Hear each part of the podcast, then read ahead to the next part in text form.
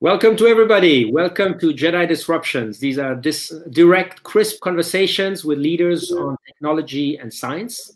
Uh, my name is André Loesekrug-Pietri. I'm the director of JEDI, which is the Joint European Disruptive Initiative, the European Initiative for Disruptive Innovation. And as you know, we're launching grand challenges on environmental, healthcare, digital, and also new frontier topics, means space and oceans. And today we are absolutely delighted to have uh, one of the stars of the tech uh, area in Europe, Florian Reuter, who leads uh, Volocopter. Uh, you will tell us everything about Volocopter, but this is a very already a household name. Uh, you're a key member of the deep tech ecosystem, uh, based based out of Germany, but most of it you are on a plane or on a drone. You'll tell us.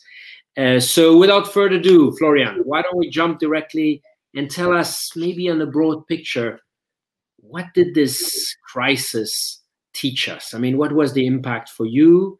But mostly, what are the learnings that we should take out of this incredible crisis we are out or in still? So, Andrew, first of all, delighted to be on your show. You know, thank you very much for hosting me. Um, I forgot to say that you are a long-standing Jedi, so I am. Great to have you for quite some time. Uh, absolutely. So, you know, this long-standing crisis, I think, you know, Corona really offers us an opportunity to reflect, right, on some of the developments we've seen uh, on the broader political scale as well as on a societal level with respect to, you know, what is important and what is not so important to us. And um, I think everyone has made his own very personal experiences over the past weeks. Um, but I've I've come to value you know certain things in our society much more uh, now that we've gone through this crisis. Obviously, every business is also significantly impacted by Corona um, in in in one shape or another. And you know, as a as a tech startup located in southern Germany, we are obviously also affected by Corona and thinking about what are the short term and the long term consequences Corona will have, um, and how will it you know shape our um, society and also business context going forward. Um, you know, for us, the most important one short term was, you know, are we sufficiently financed, right? Luckily, we don't any, have any revenue to lose yet because we're still pre-revenue. So, you know, coming full circle now with our certification of our novel air vehicles.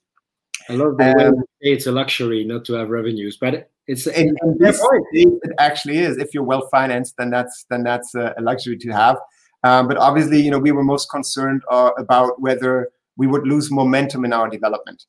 And uh, you know, we try to make sure, despite everyone being in home office, uh, you know, we have a, a strong um, inter, let's say, cross-functional team, right, of, of hardware, software development, uh, systems engineering, all coming together. Obviously, we need a very intensive exchange. We need access to our labs. We need to conduct um, flight testing with our vehicles. Um, but I think we managed to actually get through this um, period of, of Corona um, induced uh, lockdown quite well. We have a very young and um, smart workforce, so for all of us, it was very natural to move, you know, and, and into virtual uh, meetings and all that. And we've Remind us how, how, many how many people are you? Um, we are 150 and continue to grow strongly. So from that angle, Corona actually is a big uh, opportunity because we are now getting to hire uh, profiles so much faster and so much easier that were difficult before uh, simply because of the crisis that the entire aviation, but also automobile uh, um, industry is going through. Wonderful. So tell us, uh, good for Volocopter. Obviously, the crisis is terrible in the in in, in your industry. Um, drones, air taxis, flying cars. Give us a sense of where the frontiers are and which are the ones that you're trying to break. So you know, as Volocopter, we started out with developing a revolutionary air vehicle, which is all electric, looks like a giant drone, right? Extremely safe because of the high level of redundancy we have. Um, and um, it's very quiet, so we expect it to achieve a, a, very high degree of public acceptance, right, for the operations even within cities, and that's where we also see the greater the greatest potential for it. Many people now, you know, always have this um, view of the Jetsons in their mind when we talk about flying cars or air taxis. Um, I think it's going to be a while until we see such common use of this technology as as you know illustrated in the Jetsons. Nevertheless, I think we are seeing the humble beginning of a whole new mode of transportation in its emergence, uh, in its um, in its nascency, and therefore don't underestimate the impact air taxis will have on our cities in the midterm. Um, and I think most people don't realize on how far the technology has already come. And I think Volocopter has been a pioneer in that space. We're about two years from launching first commercial services. That's much sooner than most people expect. And also how far certification has come. So EASA, the European Union Aviation Safety Agency, has issued a whole new um, category for air vehicles, such as the Volocopter, um, last year, just last year. And we now have a concrete roadmap aligned with the certification agency on how to get to these uh, certifications that are required to offer these commercial services. So this is much closer than most people think, and we are really excited to bring this, you know, to the cities around the world within the next uh, two years, and then you know, scaling from the initial pilot cities. Yeah. So tell, I'm, I'm going to push you on the technology side. Tell, tell us what what you particularly and what the industry, I mean, the, the your industry you're in has yeah. achieved, uh, be it on storage, autonomy. You talked about redundancy. Give us yeah. a bit of of, uh, of the key building blocks that that you had to overcome and that are still in the next years to come? So I believe we saw um, a number of technology trends that were necessary to really enable us to build air vehicles as we see them today. And that's not only true for Volocopter, but also for other projects around the world. Um, I think the first one is really, um, you know, the, the ability to have a computer control a very complex airplane, right? We've seen autopilots in the past, but if you look at what, you know, Airbus has been doing on the large commercial airliners, that it seems like um, you know I don't want to say dinosaur technology, but we've really implemented everything that was state of the art into the volocopter. Right? We I'm sure Guillaume from Airbus will love to hear being called a dinosaur, but that, I think this is a paradigm that is difficult for the aviation industry and has been in the past because you were you were required to make uh, technology freeze at such an early stage that at the time that you went through the certification process, the technology that you were bringing to market actually was already outdated. But hmm. you didn't have a chance to catch up on it because, again, you would have to go through the entire certification process. And this is something that I think the, the certification agencies have understood and they're trying to find adequate solutions for it. It's not trivial, but we're, we're trying, right? And we're doing our best together. So hopefully going forward, we would see much faster innovation cycles coming out of aviation in general and I'm not blaming anyone. I'm just kind of explaining the way that we tackled this this topic because we are more coming from a tech background or software driven background rather than an aviation background, right? So there's a, a, host of different technologies that are now being applied to aviation. Let me put it that way. So the the computer- what's going on in the in the car industry, where obviously also people coming from the software world had the capacity to actually update their operating system overnight, which took two or three years. Absolutely. When he was Absolutely. fast. So it's the computing power, the ability to control, and that in a very uh, uh, robust and redundant manner. Um, you know the, the, the the size format, the, the the the weight, but also the cost involved in all of that. Right to have that um, computing ability in a flying vehicle was all necessary prerequisites. Secondly, um, the energy density and um, um, power density of batteries. Yeah, uh, I think an air taxi that is um, you know, kerosene fuel or something would be unthinkable in the city of the future. So we very deliberately uh, took the decision that an air taxi can only fly electric. Otherwise, it will not be sustainable. It will not be allowed to scale. And therefore, we accepted the, the current limitations of battery technology and set out to build a vehicle and apply to the right use case where we can accept existing state of the art um, lithium ion batteries. And um, again, we had to go over a certain threshold, but we have crossed that threshold now. We're now in a state where we can build a viable product, go through the certification processes with the existing lithium ion batteries that we have. I think that's again true for the entire industry. Um, and this is certainly a field where we will you know, benefit tremendously in the application of our the market potential that we can bring our technology to going forward. So any advances uh, on that side will be will be highly beneficial for our use cases in our business. It's incredible and, how much you talk. But please go ahead. Go ahead. Go ahead. And lastly, um, so software, batteries, and software, batteries, oh, computing power, software. That combination, batteries, and lastly, I think this plays into the computing power and software, but the ability to actually take out the pilot eventually and fly fully autonomous has a huge impact on our business and our cost position. Mm-hmm. And you know, the better our cost position, the lower we can put in the prices, the, the, the more cost competitive we are with other substitutes on the ground, which will really you know drive the use of of this uh, of air taxis. And um, there we are benefiting tremendously from the advances that we see on the ground, right, in the, in the cars. Yeah. So those are the three uh, key trends that I would see there.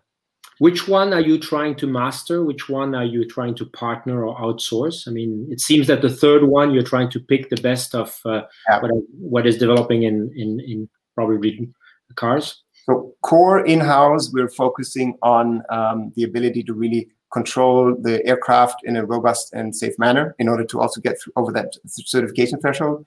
On the battery side, we are way too small an application just yet to drive the development of new battery technology. So that you know we're piggybacking on the developments that we see on the uh, EV uh, um, electric vehicle side on the ground, and on the autonomy side again, you can sink so much money on that. Um, I think we have a very unique position in the market. It's a very prospective market, and therefore we're able to strike very significant partnerships on that. So, for example, Intel and Micron, you know, are two leading players in that field. Are uh, invested as shareholders in Volocopter. We have joint um, development projects on that. Um, and we are partnering with the likes of, of Honeywell or other startups that are focusing on the autonomy piece in order to kind of integrate existing systems into our Volocopter rather than focusing all of our you know resource allocation towards the autonomy element. So that's more a uh, partnering approach on the autonomy element for now. How much is the fact that you're based in Europe an advantage, or what are the challenges associated with it? I see both. It's a good question. Um, advantage, uh, definitely the, the very high level of um, certification quality that we have, right? Um, you can't buy your way into the market with an EASA. I think that's an important message that is very well respected all over the world. EASA, together with FAA in the US, are the two leading regulation authorities uh, in, in, the aviation space, and therefore, once we have the EASA certificate, we will be, you know, able to serve the world market. That's a huge benefit. And actually, the European authorities are tremendously supporting of this new sector in volocopter in particular, um, because I think you know we're really playing by the rules and have created a lot of trust over the past years with them. So that's a clear advantage challenges. Um, yeah, it's not trivial, you know, to finance such a capital intensive topic uh, in the middle of, of, of, Europe. Unfortunately, we do see that, you know, other players in China or the US find it easier to raise um, these high amounts of capital. At the same time, you know, we've gained a lot of traction. We've uh, a stellar lineup of blue chip companies backing us. Um, so we're managing well. And um, again, I would say it uh, is a bit more effort on our end than maybe some of the competitors that are directly based in Silicon Valley or Guangzhou. But apart from that, um, I see the advantages clearly outweighing the disadvantages. Can we can we dig a bit deeper because often we hear, uh, yeah. and I don't want to have those who listen to us uh, stay on that impression that yeah the Europeans are not able to take uh, as many risks. My my personal very personal opinion on that is that actually the downside in technology is the same everywhere but the upside in fragmented European market is totally different than the one you would have when you make it big in China or in the US. Would you would you agree with that statement, or is there is there a cultural element or a, a, a, true money issue, a, risk taking, an adventurous mentality that, that mentality is so one in in general, I would totally agree with you that having a, large um, homogeneous, you know, accessible home market is, is a huge advantage for many companies that look to scale and start up their business. So yes, I think naturally companies in, in the US or in China have a, a have a, a, market advantage per se.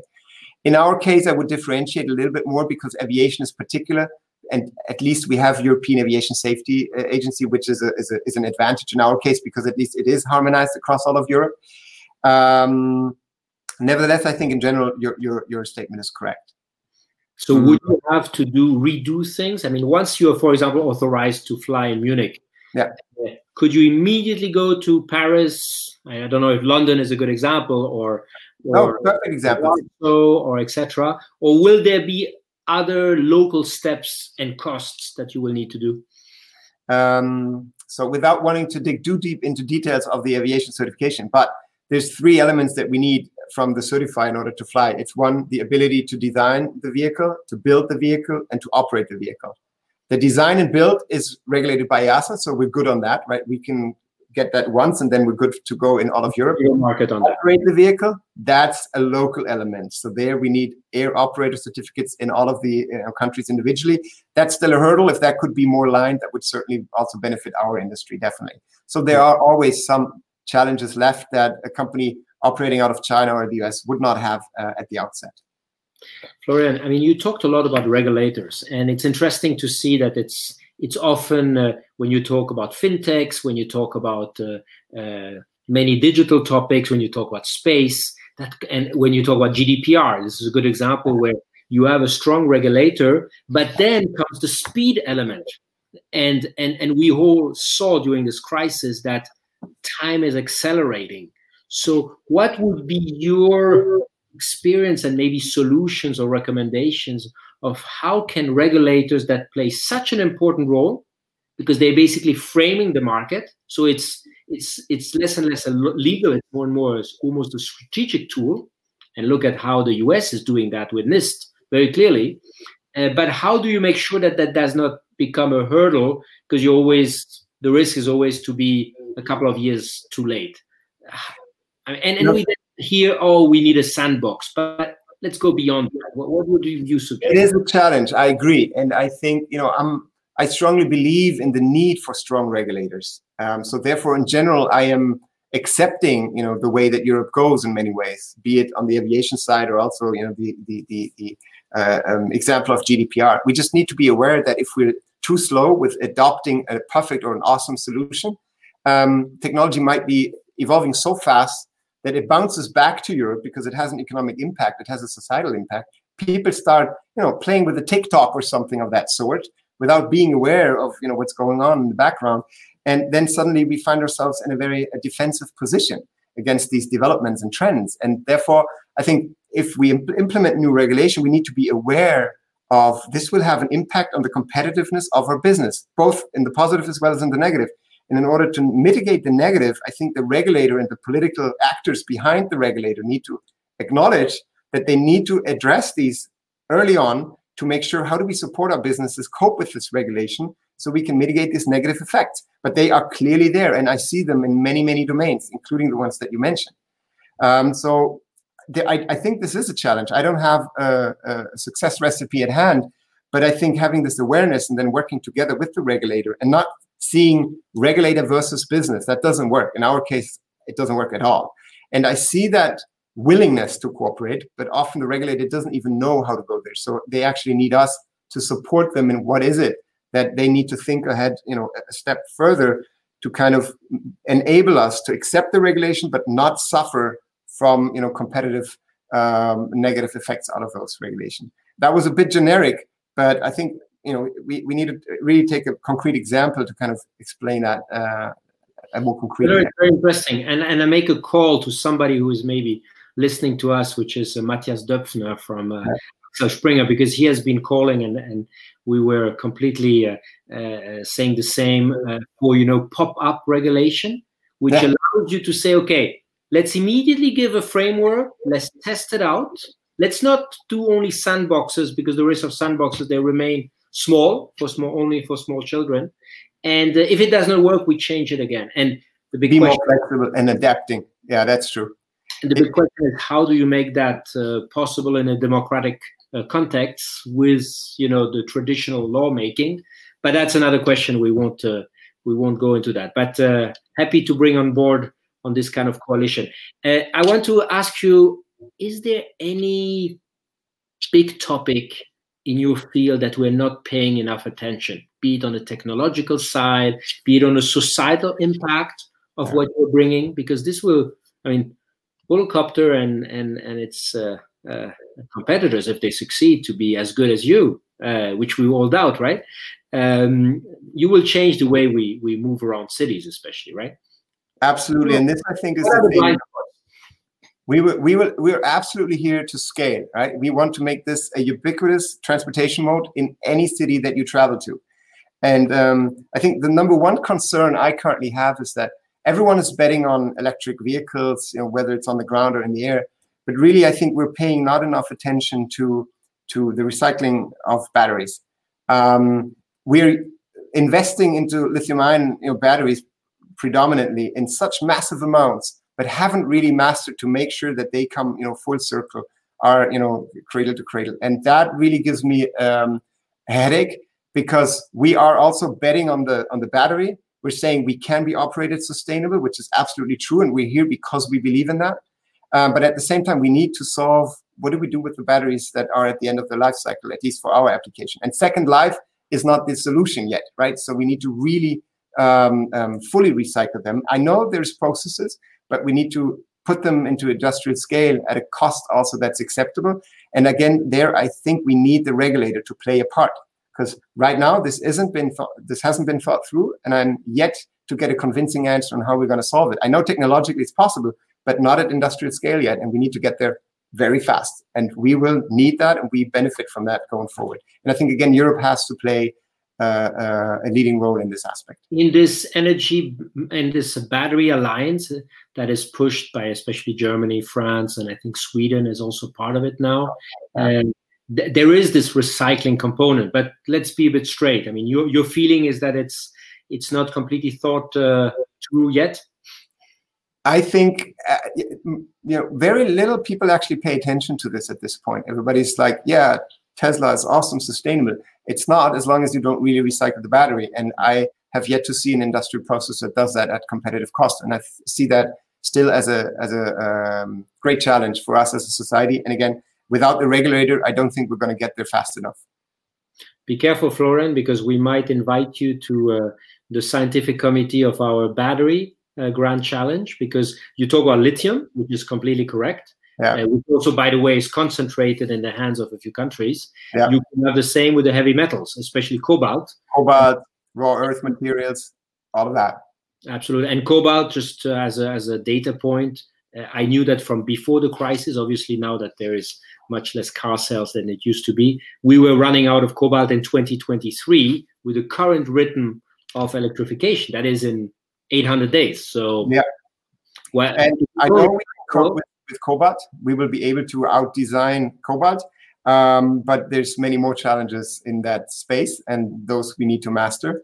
Um, and I'm not naive, Andre. I know about the initiatives, and you know, I'm I'm, I'm happy to jump to jump in if we can also contribute. And you know, ultimately, it's something we need as an industry. So very much embracing your your initiatives. We'll take we'll take your your word on that. Maybe to conclude. Um, obviously this this whole sector is is uh, is is highly strategic.